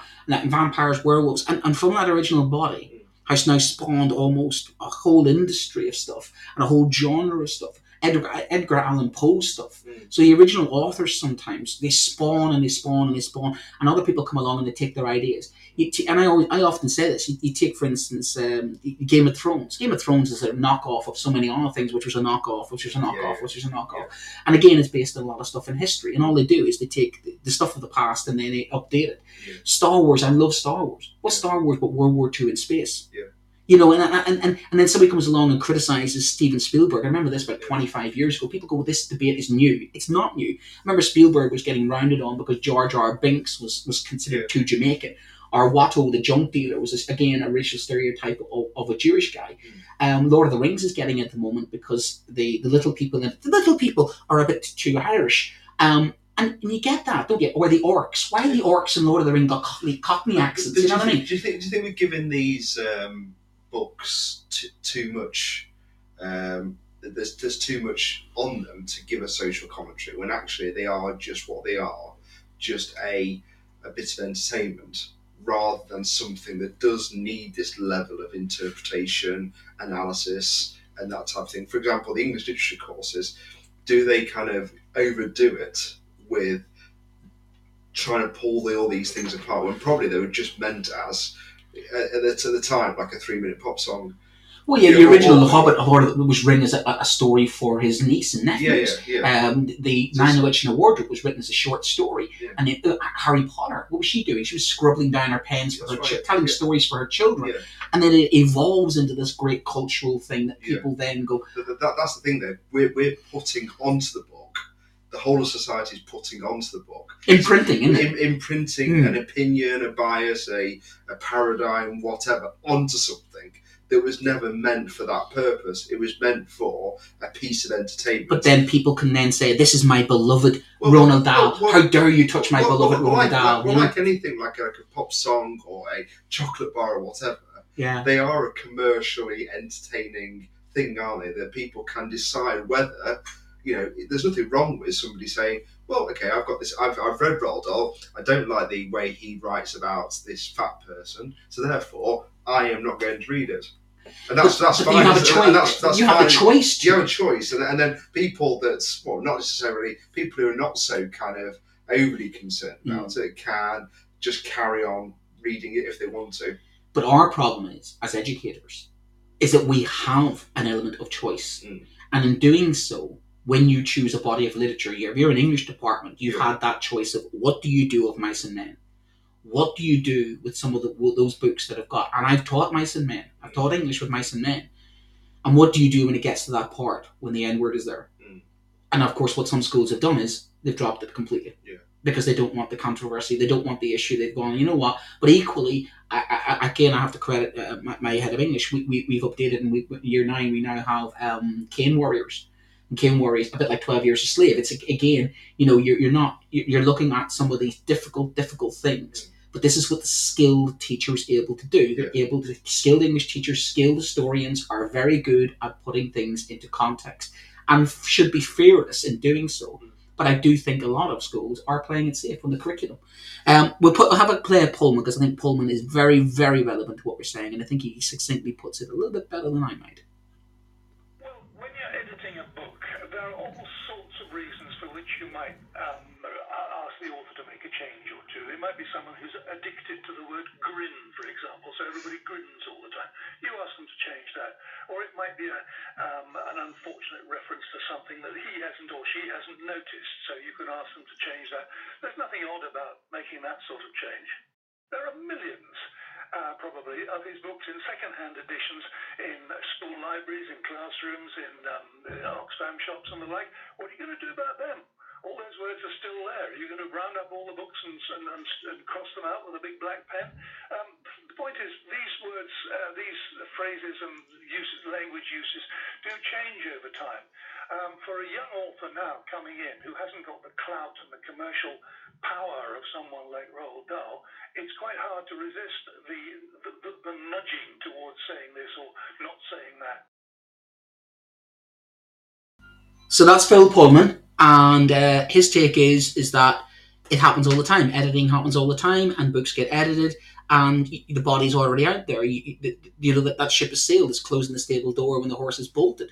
you, you can't undo the, the literature that's out there. I mean, are you going to go around and burn books in piles? I mean, that's that's kind of um, people who are against this obviously quote the Nazis, they quote Stalin, they quote purges, they quote 1984, they quote censorship. Uh, you know, as an affront to freedom of speech, uh, and I can and I can appreciate that argument. I, I get that because once that body of literature is out there, what are you to do? Hunt down every single book and say any any any Ronald Dahl book out there that says the word fat in it is now to be deemed, you know, banned. Mm. That that's that's quite scary if, if somebody was was doing that. But if you turn around and you update the book and say, look, here is much like I was saying with the here's Blade Runner, the director's cut. Here's Blade Runner, the original release from the cinema, from the from the um, the cinema release. Mm. You have the choice then to say, actually, I want to watch the director's cut because I've got the ending I like. Where you know I want to read the original Ronald Dahl, I want to read the updated. And I suppose then as a school, it needs a kind of it needs that thought of you know the conversation of right, we're going to read the original Roald Dahl here. Some of you might be offended by some of the words, but actually the, these words aren't meant to offend. It was written at that time. Here's the deeper conversation. And there's a, there's a commercial aspect to this as well, isn't there? Not only kind of um, the editors, would it be Penguin? I think the Penguin is kind of the, the group that's republishing the. I Might have got that wrong. The Penguin was yeah, I yeah. think, yeah. So, um, I mean, there's a commercial aspect of just obviously this has created a bit of a, a storm, so they can obviously market that. So there's there's there's there's, there's, there's James O'Brien had a really good take on that. Yeah. He, he, he was he was saying, I'm not being cynical about it. He had a big debate about this the other day, and he, he was like, well, you can imagine now that there's going to be sales of the original That's flying right, yeah, out the door. Yeah, both, yeah. And also, I mean, there's, I mean, um, obviously you've got to remember the Roald Dahl estate has actually sold uh, the rights to uh, Netflix uh, for for fifty to five hundred million pound in two thousand twenty one. Um, so there's a commercial aspect to them of protecting their investment and not having any kind of uh, con- controversy or Yeah. concerns, everything. But and I guess link back to David Baddiel's point. I think Well, some of his family are still there, aren't they? I think. Well, his, his, his granddaughter was an actress, wasn't Yeah, she? yeah. And and and uh, So- Sophie Sophie Dahl, wasn't it? Sophie Dahl, yeah. So, but then again, that's the same as turning around and saying that some of the things that my my father said, and I had to correct him and go, "Dad, you belong with somebody in the '70s." You know, you, you you are what you are from the time that you are, and to condemn people for what they used to be is a dangerous road to go down. Because as, as Paul again has chipped in very well, he said, you know, if we eradicate all evidence of history or language, good or bad, then how can we see how we've evolved? So that's again, is, I fully appreciate that as an historian because when I look at sources, one of my jobs is to put the source into context at that time, and that's one of our key phrases. At that time, what was appropriate? If we make the decisions right, knowing the context, how do we know if it's right decision? Exactly. So that's again, that's one of the deeper things that we have to be able to do is always put things into context. You can still use what Ronald Dahl said, you know, the same way you can use of mice and men, and same way you can do uh, To Kill a Mockingbird was always the, the controversial one as well. Um, and again, that was turned into some of the best ones are turned into other culture. And I think that's the thing about these books is they, they, they start to spawn other other cultural phenomena. Music, they inspire music, they inspire art, they inspire artists. Uh, and whether I whether we like it or not, where we feel about Roland, Roland Dahl, it's it's not somebody we would advocate because of his anti-Semitic views. You have to look at the body of literature he created and say it's really good work, isn't it? Mm. Because you you can come in at it from all his different cultural output. It is as good as it is because so many people have read it. How did it get to be good in the first place? It got to be good in the first place because the stories were were, were, were good stories. I mean, I look. My, I haven't read Ro- Roald Dahl to my children. If I had to read to my children now, it, I'm reading the Smoos and the Smeds. I'm going down Julia Julia. Oh, what's her name? Dawson. Donaldson's work, and I love all of that. And, Yeah. and I, in fact, my it's it's now the Smoos and the Smeds. But I look at the all of the stuff that she's doing, from the Superworm to the Stickman, and all those all brilliant. Mm. But actually, look at the morals of Ro- Roald Dahl. You take, you know, your your your, your um, what do you call it, um, Willy Wonka. And you ask me that question: What's what can you gain from Willy Wonka? Well, you, you gain what honesty. You gain, you know, the morals in there about anti-greed Yeah, about Yeah. uh, uh, you know about um, kindness, Mm. compassion. It's still relevant, isn't it? Yeah. Culturally speaking, what he's saying about a young boy who who who's modest and is loving and affectionate, who loves his family, grows up in poverty. That's social mobility, if you ask me. I mean, you know what I mean? The, the actual tenements of what he was saying, same as same as same as the likes of Dickens. Some of the greatest pieces of work still remain relevant because they're grounded, I think, in humanity in that sense. And it's unfortunate if the author had certain views, but their body of work and the author should be separated sometimes, I think. And I I, I agree with Baddiel, obviously we shouldn't anti-Semitism is something that needs to be challenged. But then we put that into context and say we, we shouldn't cancel the author. So those people out there are saying about, you know, ah, I don't read Harry Potter now because of um, what she said. You think, I want to separate the person I can condemn for what they've said, their body of work. Well, that's something different, isn't it? That the actual work that they've done doesn't mean I'm endorsing them personally. It means that I'm looking at the work that they've produced. And if you started going around and saying I'm going to I'm going to to not not read anything, you could look into every author or every human being and find somewhere in their life they've committed some sort of sin. And before you know it, what would we be left with? You know, we would have no. That's it. I'm not listening to Dire Straits any longer because they've got word in there I don't like. That's that's that's two of my favorite artists of all time. I'm not going to. I think you see what I mean. You you got to be very careful about what you cancel because I, I, think it's cutting your nose to spite your face. Because if you what a criteria, as Baddiel says, what criteria would you apply and say we can't use this now? Am I not to watch James Bond movies? So are the old those old movies? I love those old movies, but you watch them now, and you have like the man forcing himself upon the woman, like like Gone with the Wind, greatest movie of all time. Apparently, has the most um, watched people of all time, better than Avatar, uh, more than Avatar. And yet there's scenes in that where the, the man forces himself on the woman. The Me Too movement would be going, oh my gosh, you can't show that now. But you got to put that in the context. It's a 19, 1939 movie. And in those movies, the man is, you know, kisses the girl, and the girl goes, no, slaps him across the face, and then he goes, come here. And he goes, it's like Mad Men. Mad Men does that. It's grounded in the time, Yeah. and therefore it belongs in that time, and you can still watch it. And it doesn't mean you watching it or reading it doesn't mean you endorse the people of that time. Unless you watched it through through nostalgia of a time that you think was right, I guess that's that's the only counter argument to that. Is that you're using it as a way to confirm your old biases. Oh yeah, I that mean, does. anyway, we, we, we That does. Does that reinforces it when Yeah, people do wax lyrical and go, "Oh, the good Yeah. old days when that was." That's true. That's a Yeah. really good point. Yeah. Are there some people out there going, "Can we go back to that?" Yeah, I think so. Nost- Nostalgia is particularly prevalent at the minute in society. Rose tinted Uh, glasses. Rose-tinted glasses. Yeah. But anyway, we've we, yeah we've, we've run to the end of the the, the time. Oh no, we've got we've got one more one more thing I want to do, and then we'll go to the we'll go to our um, we'll have a little thing responsive. But I do want to play this as well because I think this is fun.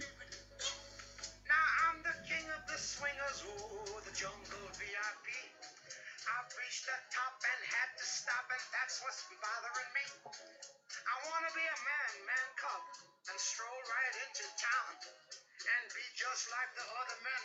I'm tired of around.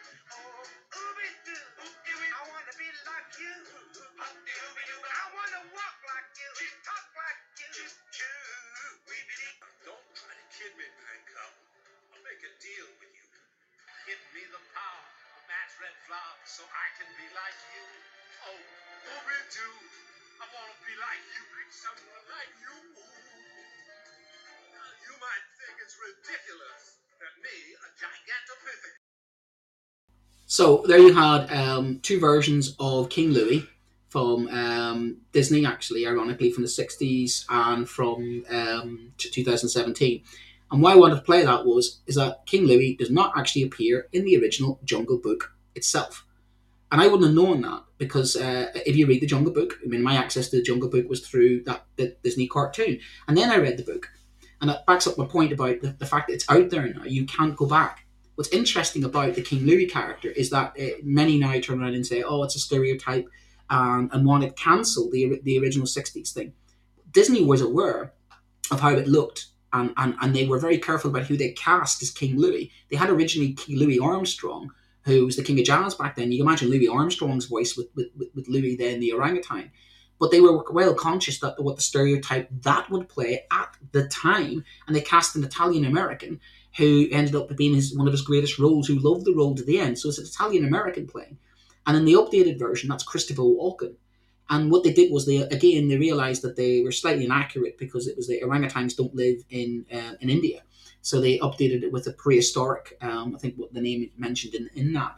So it, it shows that the majority of people out there would probably have King Louis in the Jungle Book and forget that he's actually not in the Jungle Book, and we go, well, let's not let's not change the Jungle Book. Let's leave the Jungle Book as it is. Well, actually, they did, and and the majority of people out there would have one of their favorite characters in the Jungle Book actually doesn't appear in the Jungle Book, but they wanted to keep the character, much beloved character, which is now part of the Jungle Book story. That when they produced movies about the Jungle Book, literally there it is. There's the King Louis character. They even kept the original sort of little bit of the original soundtrack because even my children will be singing. They know that song, or they know look for the bare necessities. And I think when we when we just completely destroy some of these these I think cultural icons without putting them into context, I think we lose a little bit. I think we lose a little bit of ourselves. So they are out there, and and, and much like I agree with Bill Pullman, you can't just simply just airbrush stuff out. And I mean, part of me just doesn't feel right about that. As an historian, it doesn't feel right about that.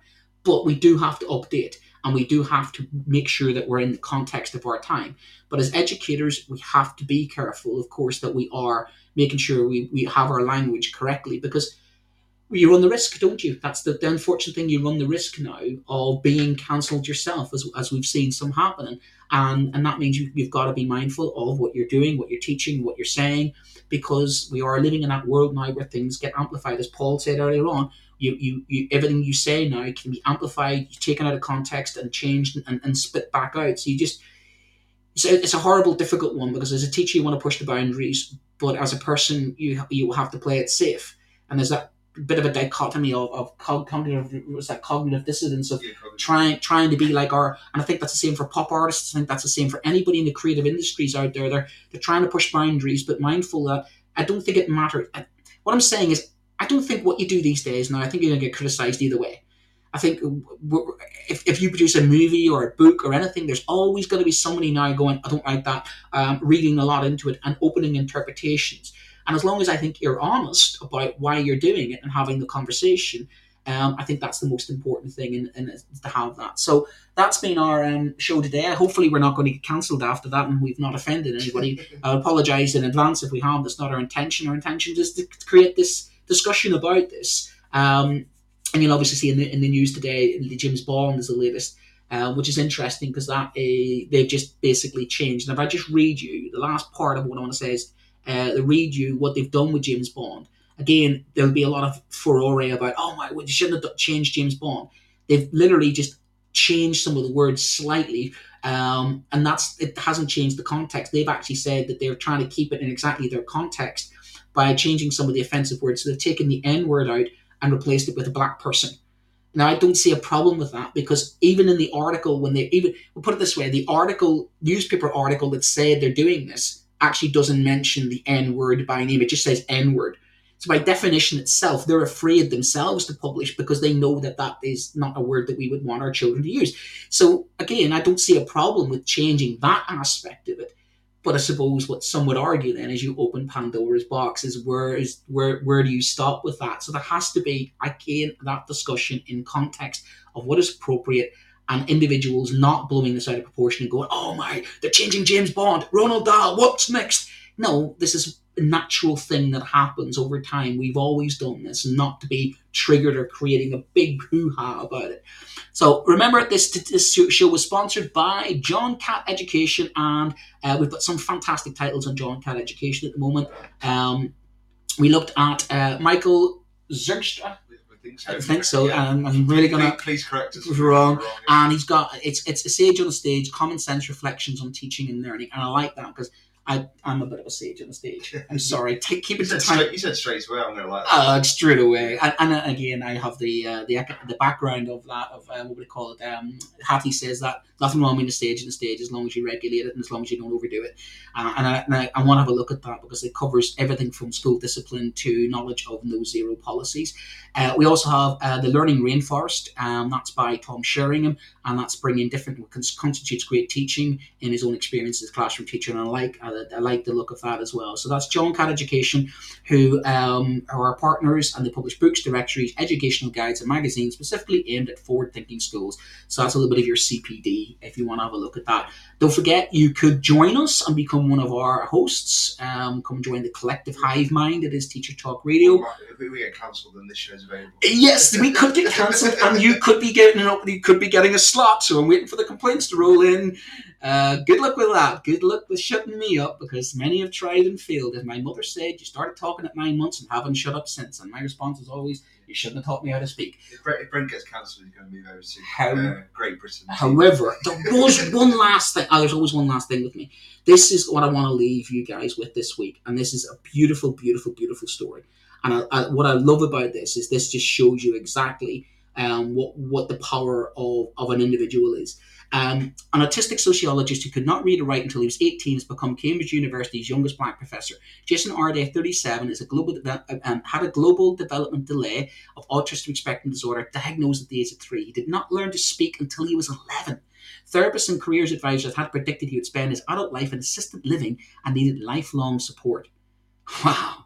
He is now um, Professor of Sociology Education at the University of Glasgow in 2021, making him the youngest professors in the UK at the time. He starts next month as Professor of Education, joining only five other black professors at the university.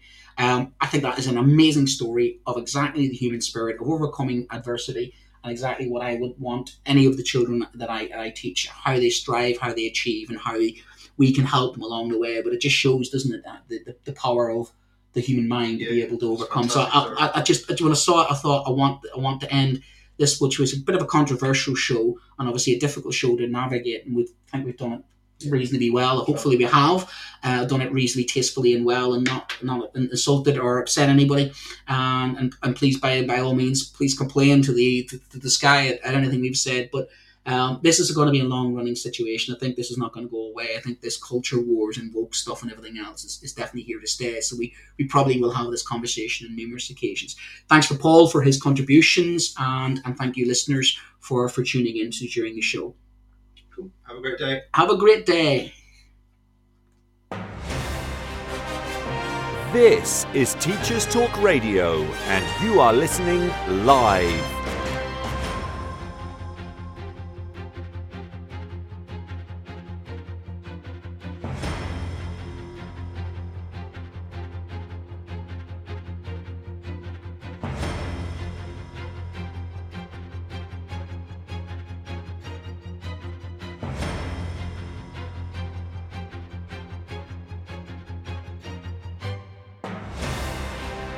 This is Teachers Talk Radio, and you are listening live. Tune in live at ttradio.org or to join in the conversation, download the Podbean app and search Teachers Talk Radio. Follow the hashtag TTRadio. Tune in, talk it out with Teachers Talk Radio.